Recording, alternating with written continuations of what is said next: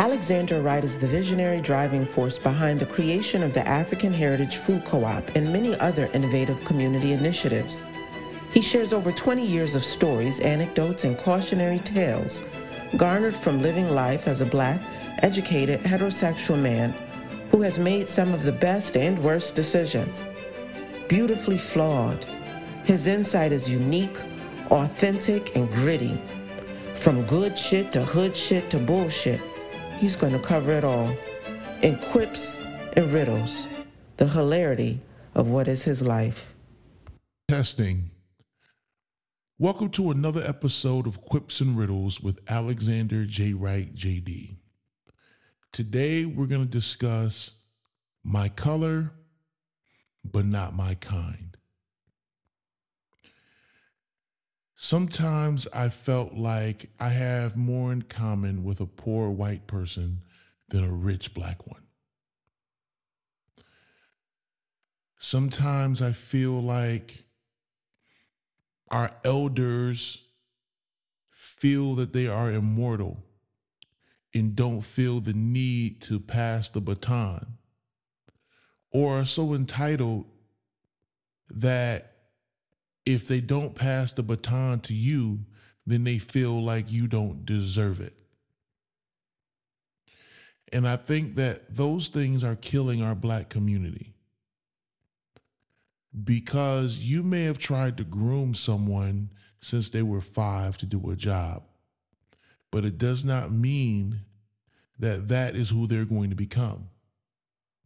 It does not mean that that is a person who is going to be the next A, B, C, D, or E. There have been so many businesses in the black community that have died out with that thinking. You had a community kid who came into your restaurant, who would sweep the floor, who would work the cash register, who would sit and learn everything that you had to teach them, but you gave the business to your son or your daughter who had no interest in it. They were in the store too, but the community kid was doing the sweeping. Your kid was trying to be that kid's supervisor, and you allowed it. So now you don't have a business. It's mismanaged, ill run, because the person who deserved it didn't get it. This is why the cooperative idea is so strong if we do it correctly, because it allows whomever is willing and whomever is going to put the work in to be elevated to the highest levels and the highest positions. I have personally experienced walking in the room with elders and they were checking my family background. Who are you? Who's your father? Who's your mother? Who are your grandparents? What fraternities were they a part of? Um, what organizations were they affiliated with, or with which organizations were they affiliated? And it's been very detrimental, not only to me, but to people who are highly talented. I'll give you an example. So I was a youth pastor at 19 years old. And from that position, I was trying to work with youth in a secular fashion. So, like a Boys and Girls Club, a director of a community center. So the city I live in owns many community centers. And this is when I had I had no record at all. Um, I had graduated from a prestigious high school. I was a dean's list. Uh, my average was 3.75 in college. I had a and have a bachelor's degree or bachelor of science in business management. I was a heavy churchgoer, but I didn't go to the right church. I didn't come from the right family. So I was highly educated, highly motivated, highly um, able, but none of that mattered. And it was really dejecting and frustrating because I would see people in the position I was going for who, frankly, were having sex with whatever council person was running that district for that program or whoever was related. So you would see community centers with five kids in them, six kids in them, 15 kids in them. Because it wasn't done correctly. Now, there's been a shift in at least one where I see things that are moving, and that took 20 years. You know, and I don't know if the person was connected and qualified, so we got lucky. But those are things that become problematic. And we talk about the black community and we talk about how the black community can move forward, but we ignore things like this, right? We are so oppressed that when we get some authority, we become the oppressor. And I don't understand how we as a people are supposed to thrive with this mentality. Oh, well, Forget if you're qualified. Forget if you have the ability. Forget if you are anointed to do the position. You're not my cousin. You're not my brother. You're not my sister. So I can't trust you. And the trust we're looking for is a carte blanche approval of our shenanigans, not a realistic delving into the issues. And what's worse, the cousins and sisters and whomever we put in position aren't even qualified, aren't even willing. So they half ass the job and make it difficult for us to be in the position in which we need to be in to compete. Because other communities are sending their kids to business school, and those kids have an understanding to come back and run the business and move it forward. We're dealing with folks who are gifted businesses and have this feeling of entitlement whereas the business is lucky to have them as opposed to they are fortunate to be in the business. And it's sad and it's frustrating. And we complain so much about people outside of our culture who are damning us. But we need to complain more and push back more on the folks inside of our culture that are damning us. You know, and it's funny that a white rapper said this line, right? You know, the ones who hate me the most look just like me. And you experience that. I remember walking in the rooms and people looking at me like, How did you get the invitation? Who let you know that this meeting was happening? How do you know my boss? Right? And what's weird is it's always the gatekeepers who have the problem with you. Right? for the most part, it's the folks who are underqualified and are so happy to be in their position, but not happy the right way, right? Where God blessed me in this position, so let me bless as many people as I can. No, they're happy to be in a position because it gives them power.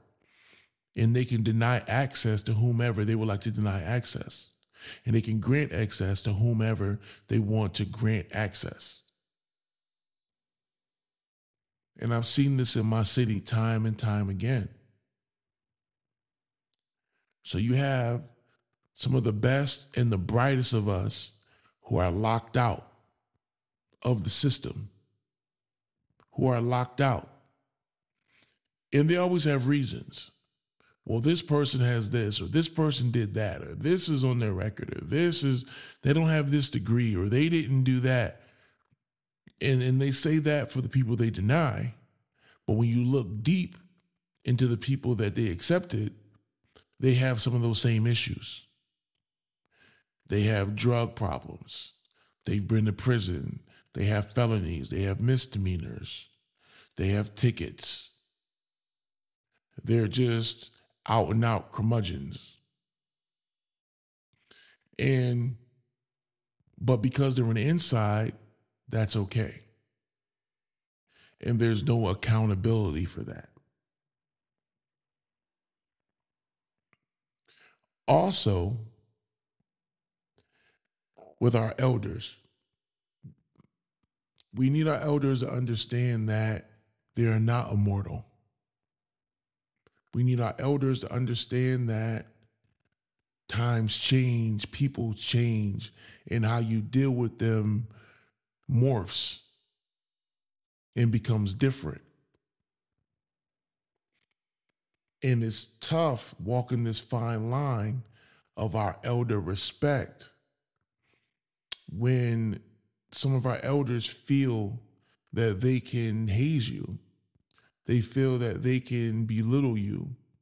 They feel that they have your life in the palm of their hands and they can destroy you or create you. And I need our black elders to understand that you're not God. And and and what's wild is when you were young, you've gone through this. And now you've been successful and you've moved so far away from it that you forget that. You forget the struggle. You forget what it's like for people not to believe in you. You forget what it's like for an elder to have a grudge against you and try to lock you out. Because if you were talented and you were moving forward, I'm sure that happened to you. And you stood up and said that that person was wrong. And here you are, shoe on the other foot, and you're doing the same thing. And you wonder why young people have run away and backed off. Even your own grandchildren, your own children, right? And you bring those folks in, and you're like, oh, well, bring your friends, bring other young people. We need new blood. We need new voters. We need new canvassers. We need new political action committees. People, not new political action committees. You want new people in your old. You know, the Bible says you can't pour new wine in old skins. And a lot of y'all go to church every Sunday, Wednesday or Friday. But you're trying to pour new wine in old skin. And you wonder why this shit busts open. You wonder why things don't go how they're supposed to go. I have a lady in the community who hates me. She wants to erase all of my work. She wants to destroy the company and the nonprofits I've built. All because she feels slighted. And what's crazy is she really has no reason to feel slighted. She and I were on two opposite sides of a development issue. And she could not differentiate us being on different sides from me hating her personally. So she has been on a tirade against me, spreading misinformation, spreading lies, innuendo, and playing a victim. And what our elders need to understand is a lot of people have a sympathetic ear for our aged community. And we always want to fight for you, and we always want to be on your side. So when you abuse that, it's tough for us to even comprehend your level of abuse. So, as a younger person, my hands are tied because if I rail and scream against this elder, I look like a bully. And when I try to, to show the facts against her misinformation, she plays a victim. So it's very difficult for us as younger people to overcome those things. So, what we usually do is separate, create our own thing, and to move forward. But some of you are so spiteful and evil that you won't even let us do that because you feel a way, unjustly mostly. Because I think back, like I've never called this person out of their name. I've never raised my voice. I've answered any and all questions. And when I answer a question, she has more questions. Then I answer that question. Then she has more questions. And it becomes very apparent that it's not about me being transparent.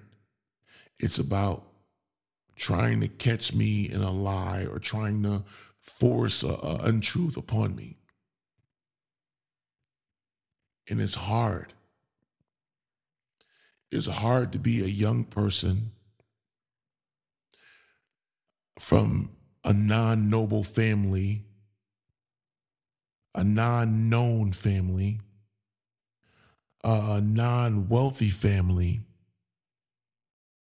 who comes from these streets, who comes from the gutter, and is trying to do something and achieved it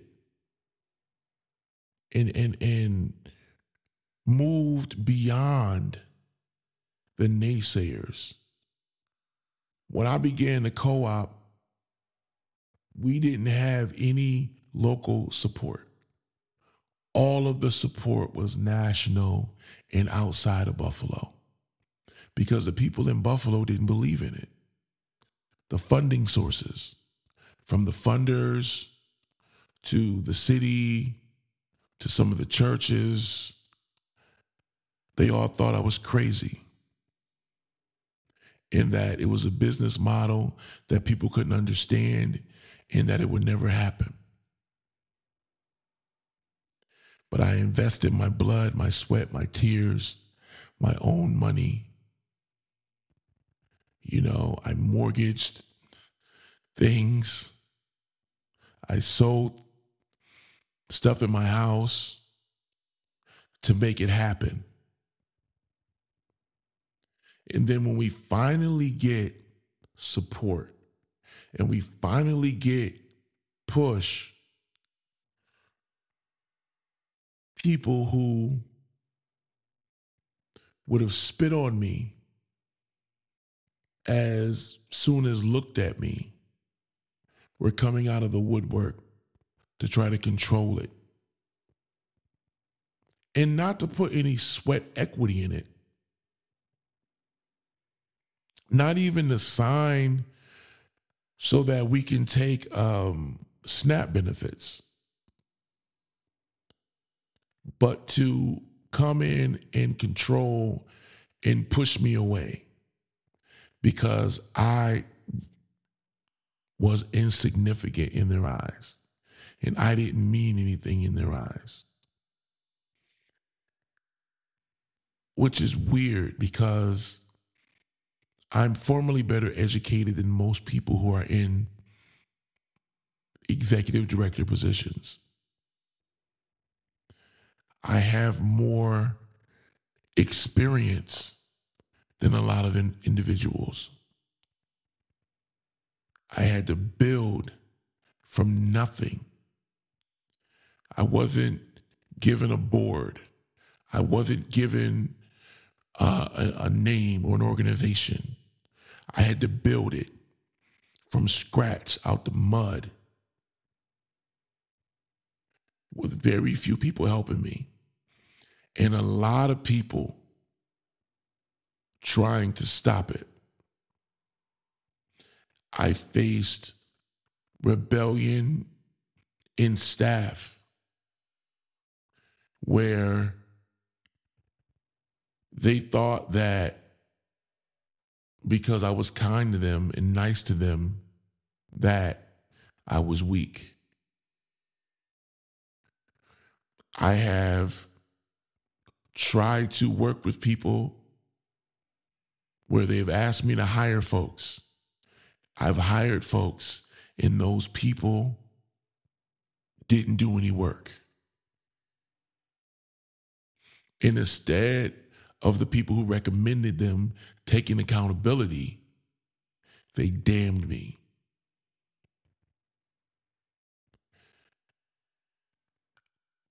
It's crazy what you go through when you're trying to build, create, and work in our community. You fight the people you're fighting for. But what's worse, you fight people that look like you. And what's wild is they look like me, but they share none of my experiences. A lot of people in these higher up positions that are black have never been hungry, have never been homeless, have never had parents who dealt with addiction, have never been an, a SNAP EBT recipient, have never had holes in their shoes. But these folks are the folks we give money to to help people who are in those conditions. And we wonder why it doesn't work because they have no idea what those folks are going to going through. They have no idea what those people need. Zero. And that's the damnable misery of it. Folks are my color, but not my kind. They've never experienced these things, and they haven't done the work to educate themselves on these things. I worked with this these farms and um, farm with white lead and wanted to do work in the community. I spoke and said, hey, if you want to do work in the community, then you need to have people from the community working in this establishment. You're, you're smack dab in a minority section. So you need to, you know, connect. This person brings in this African American woman, which seemed nice until I began to speak to her. And what I found out is that she was adopted and that she have never been in the inner city. her people and the folks around her have never been African American. She's was raised out in a country setting around no one who looked like her. And these folks still raised Confederate flags and vote Jim Crow conservative. So, this is the person that you're bringing to the neighborhood to connect to people. That's never going to happen. That's never going to work. And you do that as an excuse because you say, oh, well, we did it this way with a black person. It didn't work, so we might as well give it back to our white cousins. And I've been calling out this in our community for, you know, 20 years, but you started listening eight years ago. So it's very problematic. It's not just enough to be black, it's not enough to be a minority. You know, we have a Republican candidate who is officially a minority, but has said racism doesn't exist. And then double back and said that a dove exists when it benefits her. And we can't put people in positions that can choose to be black. Because that's a different experience. Or choose to have a black experience. A traditional black experience in our country, which is predominantly negative. So, right now,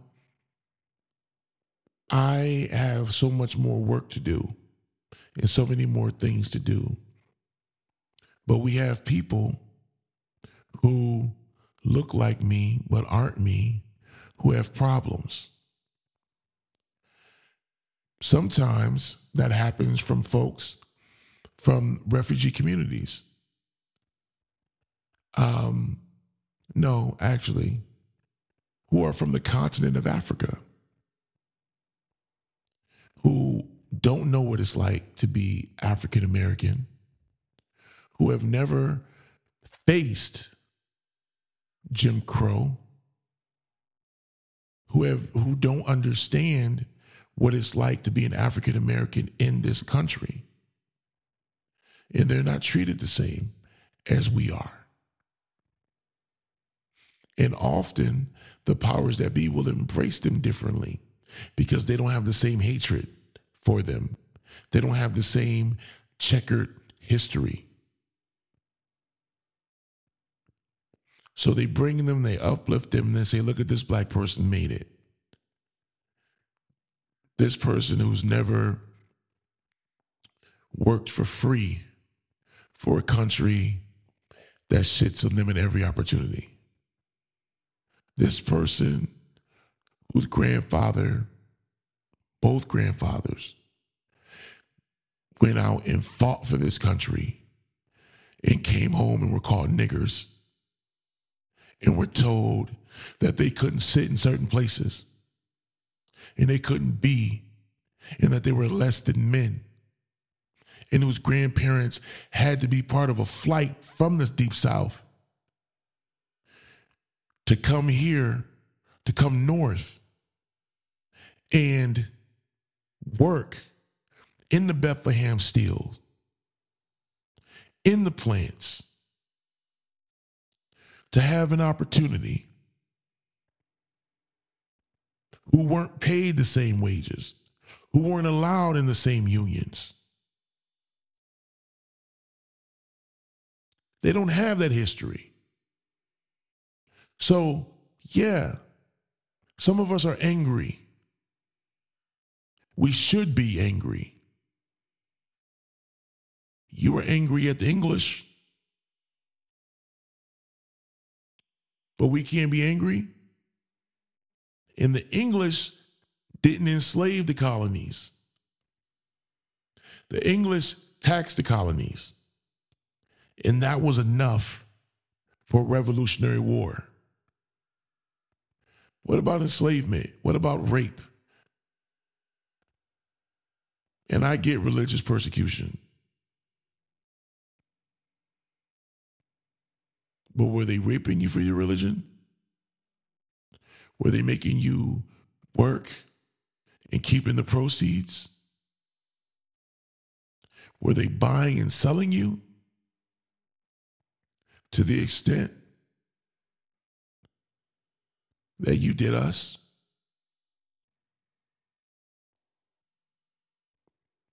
So there's a lot in what's happening, not only in my city, but in other cities. And people are broken, people are hurting, young people want to be a part, but they're tired of being victimized. And I'm not talking about the ones who want to just who want something for free. And I'm not talking about the folks who don't carry their weight because that's your excuse. And that's not real life. And I would say this elders who understand and who get it, why aren't you checking the other ones? Why aren't you standing up saying, sit down and shut up? Because we need you. And quiet is kept, you need us. Because it's not going to be the ungrateful that make sure you have Social Security. It is not going to be the entitled who are going to make sure that this city takes care of you and takes care of the people and the communities you care about. It's going to be the ones who grew up similar to how you grew up. It's going to be the ones who have checkered records. It's going to be the ones who have been abused and beaten up by the system and still stand and care about the city. It's going to be us that are going to be the ones that are going to make sure that your legacy continues. It reminds me of the story when the person asked God to save them from drowning and God sent a boat. They said, No, the boat goes, uh, God's going to bless me. A helicopter comes, nope, nope, God's going to bless me. Something else shows up, Nope, nope. Keep that. God's going to bless me. The water rises and the person dies. They get to heaven. They say, God, I thought you were going to bless me. And God says, Who you think sent the boat and, and the helicopter and everything else? A lot of our elders are looking. Who is going to do this? Who's going to be the person? Who can I pour into? Who can I bring close to me? Who can I show the way? And God keeps bringing us to you. But you reject us because we are not what you think. We are not as shiny as you want us to be. We are not as proper as you want us to be. But the thing is, is God knows our heart. God knows who we are. And we are here working for our people in our community when no one's watching, when the cameras are turned off. And that shiny nickel that you're looking at is only going to work when action news is on them. So don't die and get to heaven and say, God, where are the people that I could have poured into? And then have him name us right? And better yet, don't miss heaven because you judged us and you had no idea and no clue who we really were. Bye.